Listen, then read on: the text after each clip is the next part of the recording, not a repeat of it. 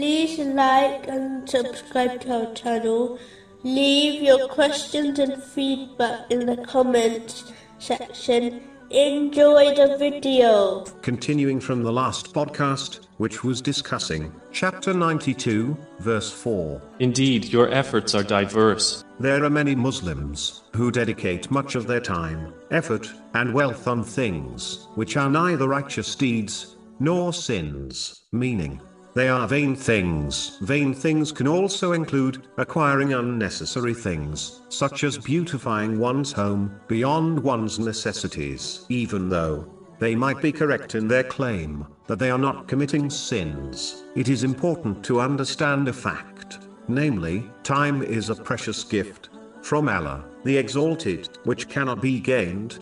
Once it departs, all other things can be acquired such as wealth, all other things, except time.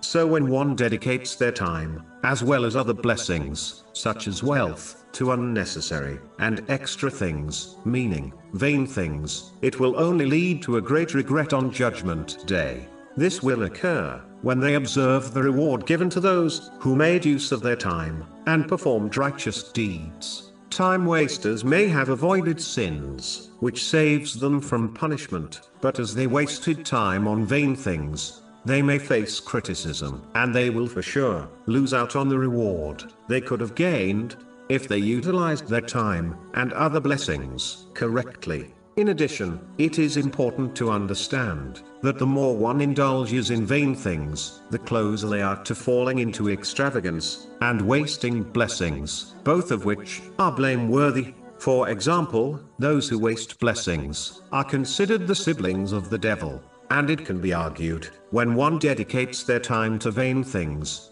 they have in fact wasted the precious blessing of time. Chapter 17, verse 27.